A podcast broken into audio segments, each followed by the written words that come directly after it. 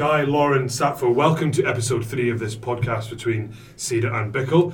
And in today's podcast, we're going to look at a number of practical considerations for parties and lawyers to consider when in dispute to help with both achieving settlement and also to avoid escalation as part of that. And to start with, it would be good to touch on this idea of relationship preservation, which features heavily throughout the BIICL breathing space guidelines. And Guy is author, one of the authors of um, Concept Note 3, uh, Section B. What do we mean by relationship preservation within the concept, uh, within the context of disputes, and why is it so important? Uh, thanks, Ben. Um, I think if I start by perhaps explaining a little bit more about what Section B of the guidelines was really intending to capture.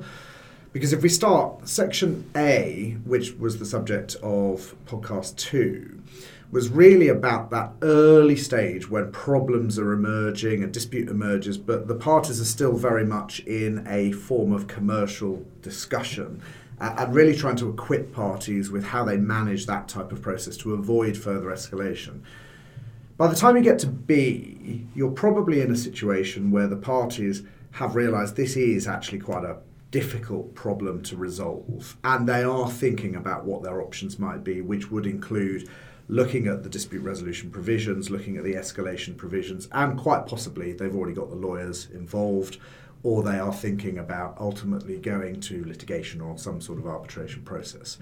So B is the section B is a really important point in time because that can represent a really fundamental change in relationships between a party because if you think about that early f- process there is really still a relationship in place.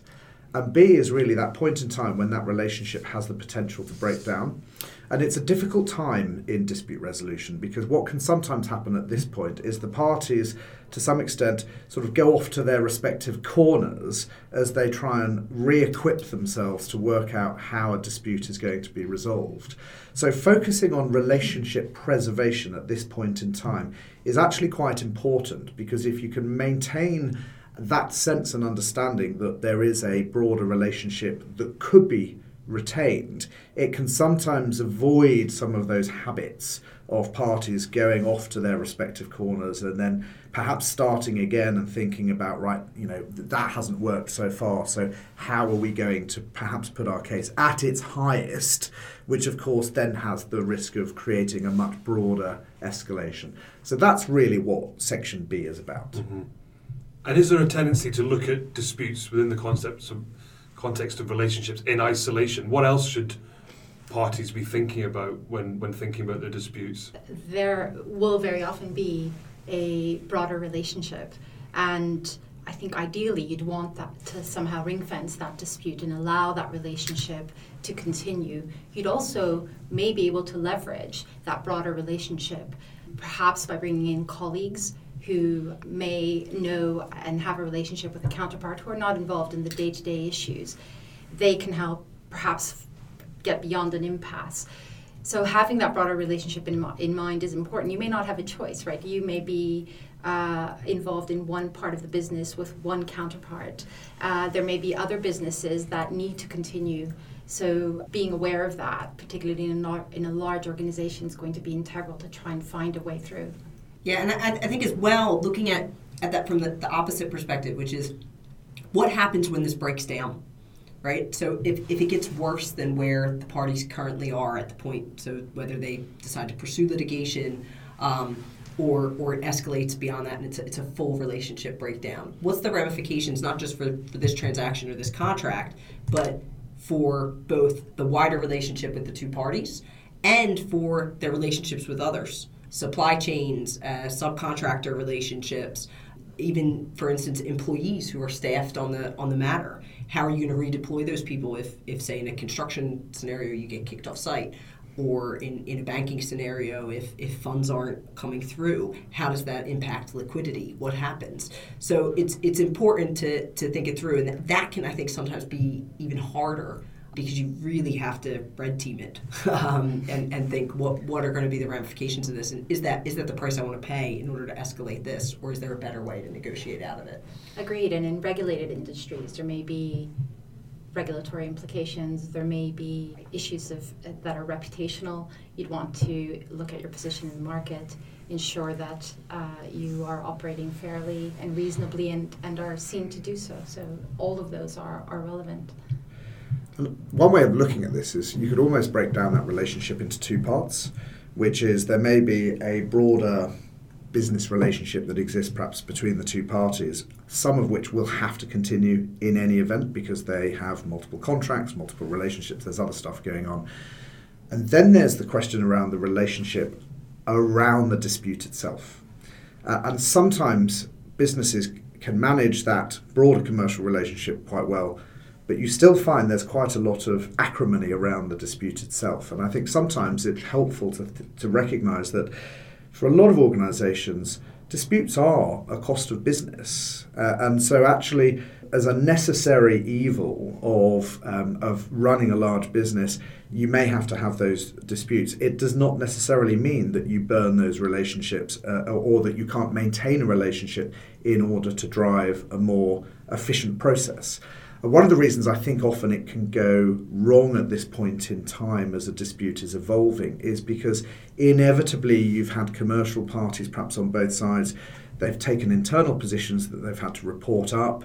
They've not been able to resolve that. Something's gone wrong. You know, maybe one party's wrong, one party's right, or it's a mix. But it's very difficult sometimes for those individuals to then, to use the term, save face and still find a way of resolving it. So that's why, for example, one of the reasons, one of the behaviours that we flag in section B is around thinking, uh, encouraging parties to think about whether this is a good time, perhaps to bring in someone else to have a look at this, perhaps who doesn't have some of that emotional baggage from the previous rounds of negotiations as they've been trying to sort it out, new perspectives and perhaps uh, you know just a different degree of objectivity and maybe can look at it in a dispassionate way.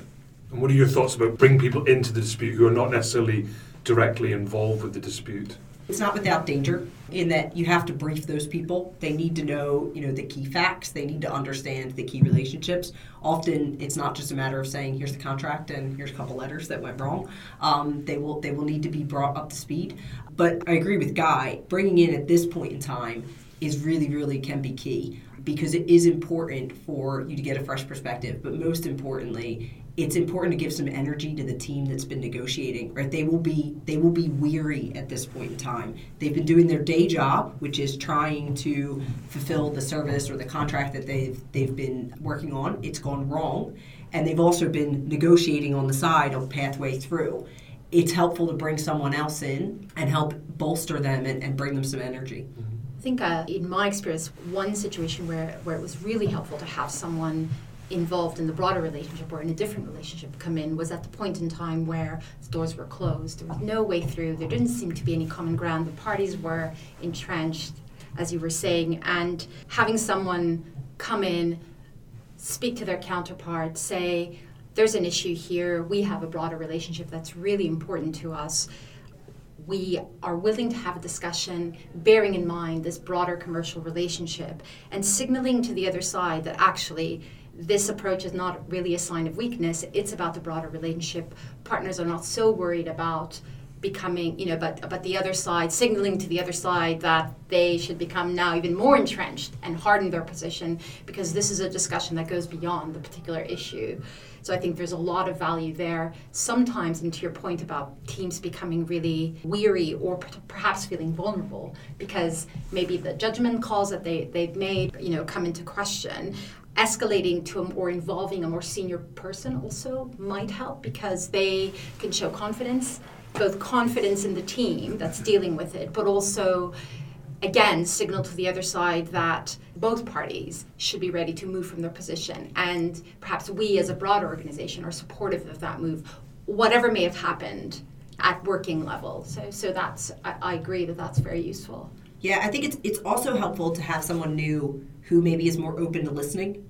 Um, if, if you've had parties who are or participants who've been involved for a very very long time and they're hearing the same thing in different guises they can start to, to shut down and one of the things that we see with mediation time and time again is the parties will often say in a successful mediation at the end, I really felt like I was listened to. as part of that process. I may not have got what I want wanted out of it, but I felt like I was listened to. I felt like I was heard, and I felt like that was taken on board as part of the negotiations. And and I agree with you. You know, signaling, bringing in someone more senior. We're taking this seriously.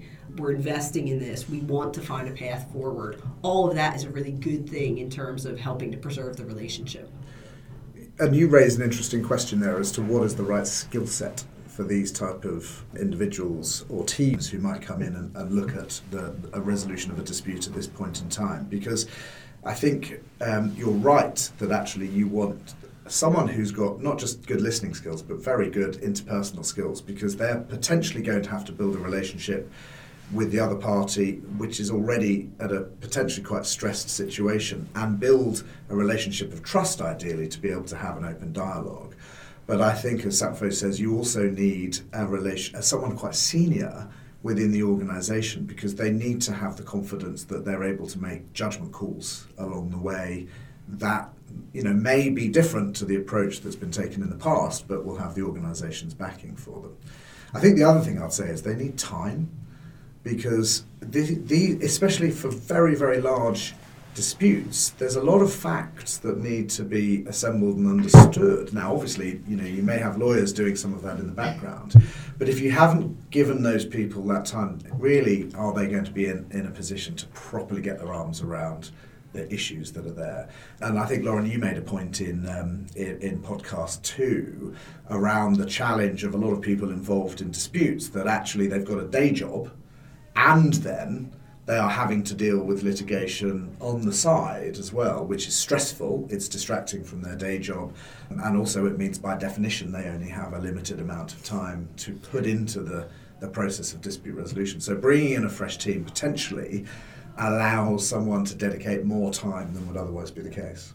Mm-hmm. And this idea of seniority is very important because I've spoken to a lot of CEDR mediators who say that sometimes the process has gone wrong when one side has paired a sort of more junior person up a, a lot against the they say the CEO of the other company, and that's been seen as an insult. So is it very important to make sure that you match seniority with seniority? That's right. You want to make sure that in the process, what you're dealing with, and the note talks about this, is is having a fair and balanced process. And who attends and their level of, of authority and their level of experience will definitely be part of having that sort of mm-hmm. balanced and fair process. Mm-hmm. I'm thinking about, so we've talked about who, who's going to be involved in these negotiations or potentially taking them over. What about this issue about third parties being involved in these discussions, sort of funders or insurers? What are your thoughts on, on that and the implications of it? Shall I sort of give a view from the perspective of, of one of the authors? We added this, and, and it's probably worth thinking about these points in section B as almost it's slightly chronological as well. Mm. So you'll notice that, that that is is effectively guideline nine, which engages on with the idea of discussing with third parties and, and in particular funders to, to follow these guidelines. This is really recognizing perhaps that despite those attempts to resolve before this has really escalated further and that's not worked looks like we might be going into a formal process, but to recognize that actually there may still be a relationship worth preserving there. And so, two things that actually come out of the guidelines in relation to that. One is just because you're going to litigation or arbitration or you're invoking es- a dispute resolution escalation me- mechanism does not necessarily mean you have to engage in no holds barred wrestling and it's going to be a fight to the death. You can still have an efficient process. You can still have a process that focuses on the issues and trying to get to a resolution of that rather than lots of tactical activity that you sometimes see. So, part of, of Section B and, and Guideline 9 is to say actually, if there are going to be third parties involved in this dispute resolution process, we want them on the same page. So, we want them focusing on the fact that actually what we're looking for is effective and efficient resolution of the disputes. So funders, quite important, actually arguably it's in their interest because if they happen to be funding a case, they are likely to have an aligned interest, which is let's get to a resolution, but let's do it as efficiently as possible because we won't necessarily want to be investing any more capital in this than we absolutely need to because that's actually a good economic return for them. My experience is with insurance is that very often you'll involve them from the outset, right? From that very first notification when there may be even at that point just an inkling of a disagreement where you may may feel that you need to notify under your policy. From that point, they are there. You are working with them, you're updating them. Like with any relationship, you need to build trust. They need to know that you are your organization, the teams within it are managing the dispute effectively. They're seeking a resolution, they're working towards the best possible outcome, and whether or not at that point coverage is confirmed, their interest will be in resolving it and will need to feel that the team in place is able to, to reach an outcome that, that's acceptable to them as well and manages their risk. So that will happen from the outset and will continue through any mediation process, any court process or arbitration process, discussions, settlement discussions that may follow that even. Um, they need to be on board with you the, the entire time. Mm-hmm. And I think insurers are a good example of a third party that also has an aligned interest because if they're paying for the litigation or arbitration costs, clearly they will be interested in keeping those proportionate and low as possible. I think insurers are actually a very good example, typically, of very objective parties in litigation for exactly that reason. They don't tend to get uh, as emotionally committed to cases because it's just business for them it can be trickier to manage when they haven't confirmed coverage and, yeah. and, and you're still working with them and cooperating with them and providing them with information and also convincing them that the strategy that you have in place will be an out, you know will hopefully enable you to reach an outcome that they will be happy with. And within the context of mediation law, what's best practice around involving third parties in the mediation process? Will they attend on the the day, or will they be available throughout? How typically does it does it work, or what's your advice for parties and lawyers in sort of this phase of whether it's negotiations or, or mediations, but but when they're having discussions and litigation is is pending, that what you have is it'll depend on the role that the funder or the insurer is playing. In some instances, an insurer will take over the running of a case. If that's the case, then that insurer absolutely has to be front and center, right? They are the decision maker but most of the time, and in the vast majority of cases, they're kind of sitting in the background uh, behind the curtain. And so, in that circumstance, you really want to make sure that person is teed up, that the person with authority to approve, because they'll need to get approval.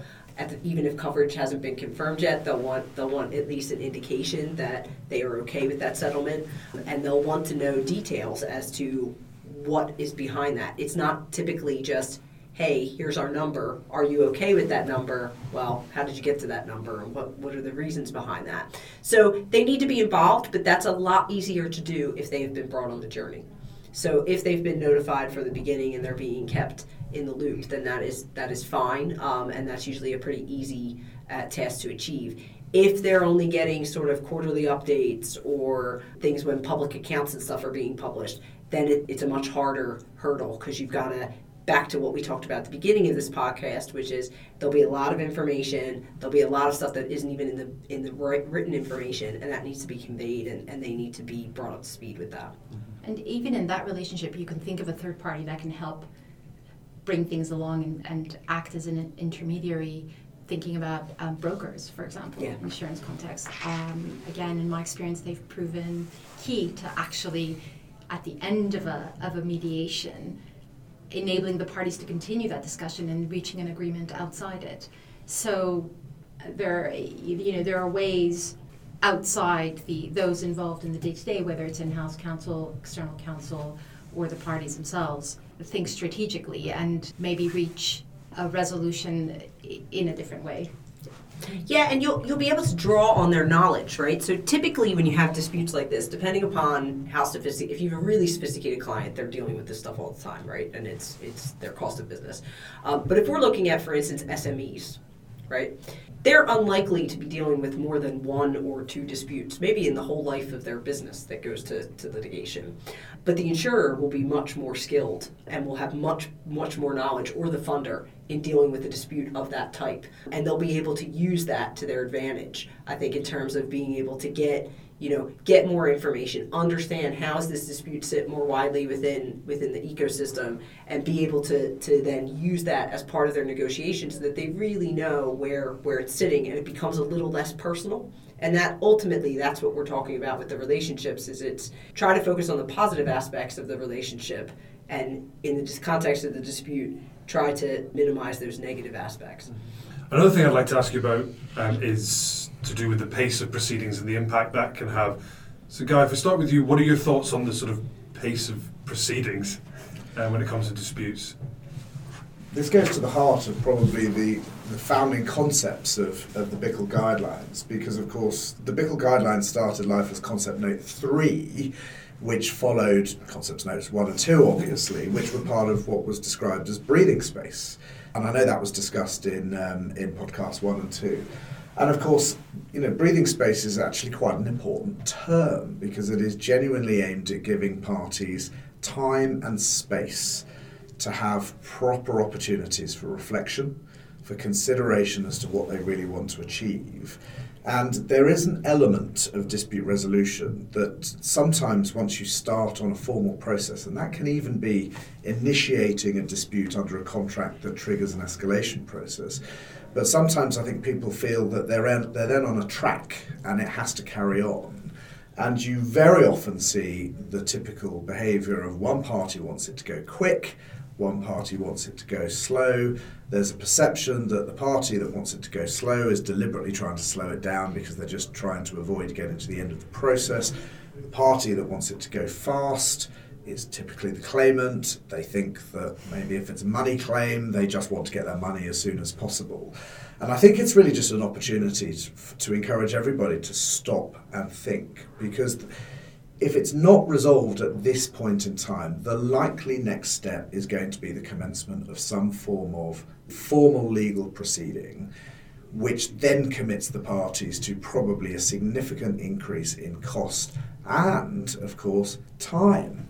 Because the commencement of litigation or arbitration almost guarantees that you are adding six months, a year to a resolution process. So trying to speed up that immediate process before and get to the start of that process actually is counterproductive in many cases because it probably ends up delaying it. Whereas, actually, if you can give yourself a bit more time before the commencement of proceedings, that may actually find that what you're really doing is giving yourself two, three months to really have a stop, really look at this carefully and think, do we really want to commit? And perhaps think about the pos- position of the other party, because if there is an ongoing relationship, you know, what will happen if we end up in litigation or arbitration? Is it going to burn that relationship? What are the wider implications? And I think from a claimant's perspective, an important point to bear in mind is if it's a money claim and if it's a good claim, in most cases, delay shouldn't really be that much of an issue because you would expect that interest can take care of that, that type of delay. Now, you will get in difficult situations where perhaps you've got a solvency issue. But in my experience, if you're that close to having a solvency issue. Starting proceedings isn't going to help either, so you're still back to that point of, of focusing on whether or not now is a good time to just have a bit of a pause.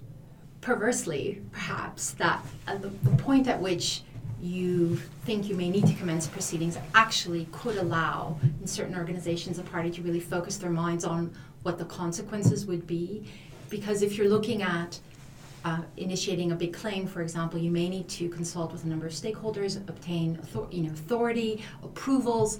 That requires in-house counsel with the help of external counsel, other parties, to lay out your case, right? To look at the merits, to get advice on the merits, to work out what the costs of the proceedings would be, what the downside risks uh, are, litigation risk. All, we all understand it as lawyers, clients, internal clients, perhaps are you know think about their money claim but don't think about the other risks that arise simply by bringing a dispute to court relying on witnesses trawling through many documents and all that looking at the opportunity cost. So uh, the point at which the dispute escalates could also be an, you know uh, give you an opportunity to step back and review your claim and internally have to justify why it is that you're advising today and you're recommending the initiation of proceedings notwithstanding XYZ downsides. So that can also be a good point in time uh, and a catalyst to try and sort of step back and then think of other pathways, other individuals who might help. I think that's a very fair point because actually you, you highlight almost a procedural point that is probably not often appreciated, which is within an organisation, at what point in time does responsibility for the case shift maybe from the commercial side of the business to the legal side of the business. And often the commencement of litigation guarantees that then that falls within the responsibility of legal. And I agree with you, sometimes if it looks like there isn't that engagement at that point in time, then maybe that is a trigger which can allow then it to be looked at again. I think you still then have the challenge that you're then on the track and you're you're then into that territory of actually do we need to agree more time, notwithstanding we've started proceedings in order to allow that process to be to be um, explored, albeit by different internal stakeholders. Mm-hmm. Lauren, what, how can PACE impact parties with different means? There might be sort of cash flow issues at play, and, and what kind of things can be done to, to account for that and, and potentially overcome those challenges? I think Guy touched on this. You know, I, I mean, I always see it when you're when you're looking at a claim. You have one party typically is in the money, uh, and one party is out of the money. That party that is is in the money, as you touched on, will typically want to slow things down. But that's not always the case. Uh, in particular, for publicly listed companies, uh, they will have once litigation gets triggered, right? They're going to have provisioning requirements. They're going to have reporting requirements if they don't already. Um, but they will most certainly once the litigation has started all of that requires them, as Sapfo said, to really focus on what are their internal processes and, and what are they doing there. So I think in terms of whether you're in the money or out of the money, um, the parties have to look at the wider aspects of, of how this is going to work. And more importantly, regardless, have to look at what is your legal spend going to be. Your legal budget needs to be looked at. The upside is if you're litigating in the English courts, you're going to have to do a cost budget which is great and really helps focus the, the parties' minds um, uh, when they see that, that staggering figure of what it's going to do to take it to trial. For really big claims, that still doesn't apply. But I think that it is a, it definitely is a matter of being able to assess their position and being able to look at, at what the pace is and try to find, really try to find, to move beyond the entrenched position that you have in terms of your own personal pace and look at what ultimately is going to be the most cost efficient way of dealing with the claim. It most certainly is not going to be litigation. If you can reach a negotiated settlement, it is not going to be litigation, both in terms of time, in terms of internal um, resource which will be spent, in terms of external spend. All of that escalates as soon as the litigation button gets hit. And picking up on one other thing that, that Guy pointed out is if you're looking at an arbitration or you're looking at a litigation, once the proceedings are commenced, you will have a timetable that takes control away from the parties right? So once you're starting to have to deal with a disclosure timetable and witness statement timetable and all that stuff, you are looking at, at a resource drain and you're looking at something that is, is, is starting to get out of your control. And I think that's one thing maybe we haven't touched on quite as much, but the more you can stay within section B of the guidelines, the more control you have as a party. And that is always a good thing um, in terms of how you're dealing with your counterparties. Mm-hmm. I'm thinking about something that would really slow the pace of proceedings down standstill agreements. What's the group's thought on the use of standstill agreements? I'm interested in other people's views on this. I would say probably, I think there's been a, a bit of a shift that parties, certainly parties with legal advisors, are generally more disposed to standstill agreements, I would say, now than I've seen in the past. And I think that's a trend that was emerging even before the pandemic. Um, and I think for pra- entirely practical purposes, which is really what we've already discussed, there are occasions when those standstill agreements are being used purely for, for practical purposes, but you know you're quickly going to get that kicked into touch and, and proceedings commence. In my experience, it, it it comes it's it's normally well received when there is already a good relationship and a sensible commercial discussion that is either happening or emerging which allows that to happen because you know people can see there is a potential short-term resolution that needs to be given time and you know frankly we should explain the reason you're having a standstill agreement in the first place is probably because either there is a statutory limitation period or there's a contractual limitation period that if it's not got beyond a certain level by that point in time, a claim falls away. So, of course, you're going to want to allow a party, uh, if possible, to have more time to resolve a dispute. Or, or if the alternative is, I've got to start proceedings, uh, then you're back on that track that we talked about earlier. If limitation is the only thing standing in the way of a negotiated settlement where the parties are sensible, where they do want to reach a resolution standstill agreements make a lot of sense and right and, and are the definition of a, of a breathing space.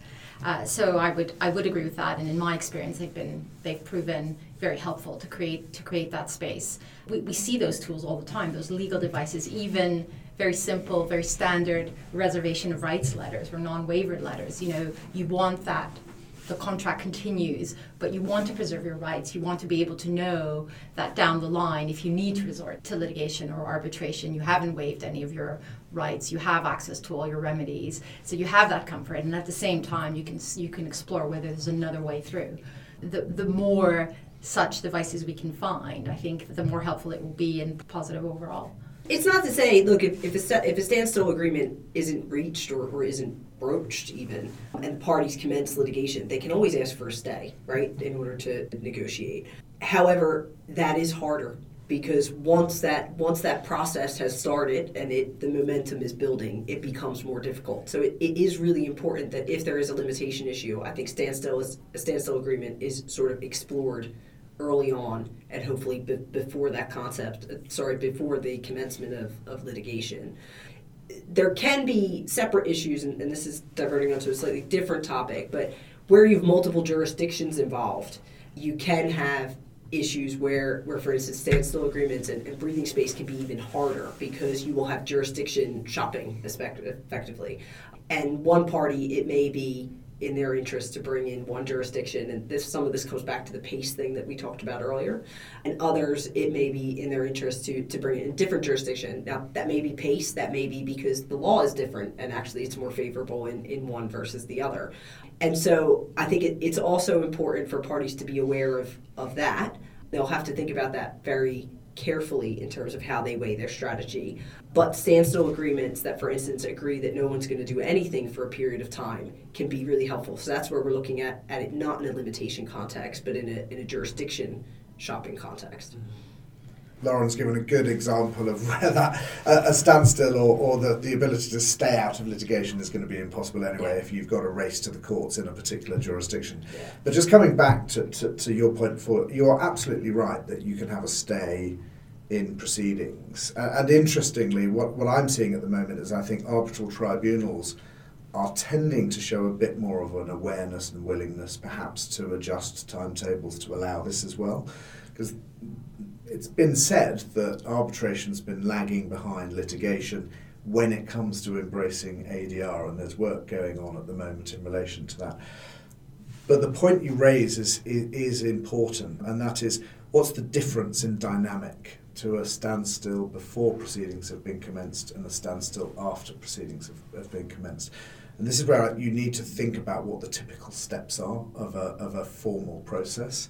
Because a formal process is invariably going to start with some form of claim, and inevitably, because it's commencing a formal litigation process, that claim undoubtedly is going to put the claimant's case at its highest. And at that point in time, that means the defendant or the respondent is going to be you know, choking on their cornflakes over the claims that are being included. Other breakfast cereals are available. Whereas, and then of course, the next step is for the defendant or the respondent to go next, and they put their case at the highest as well. Which is why you can sometimes think about this in terms of the distance between the parties. Actually, immediately prior to commencement, the parties are probably closer together than they will be three months after the commencement yeah. of proceedings when they've got far apart because they've actually felt I'm now in a legal process and therefore I have to put my case at its highest because I can't afford to do anything else because I don't know exactly how this process is going to end up. Maybe having that information about the other side's case after disclosure when all the documents have been exchanged so you know your case, you know the other side's case, that can also you know just give you a fresh perspective allow the parties perhaps to start anew and to think about the issues and, and to focus more because then they see not only the merits of their own case, uh, they, they also see uh, the merits of the other side's case and where it can go wrong for them or well for the other side. So um, that, that you know those opportunities are still there, but at that point in time, parties have put in um, costs, and and that may also you know, just provide a disincentive to then sort of step back, having committed to the process, sort of step back and say, okay, now we're going to, to try and resolve it out of court or, or outside the arbitration. On that note, Lauren, Sapfo, Guy, thank you very much for your time today. And throughout this podcast and in all other podcasts, we've talked extensively about the BIICL guidelines, and full access to those can be found in the podcast description. Thank you very much. Thanks, man. Thanks. Thanks.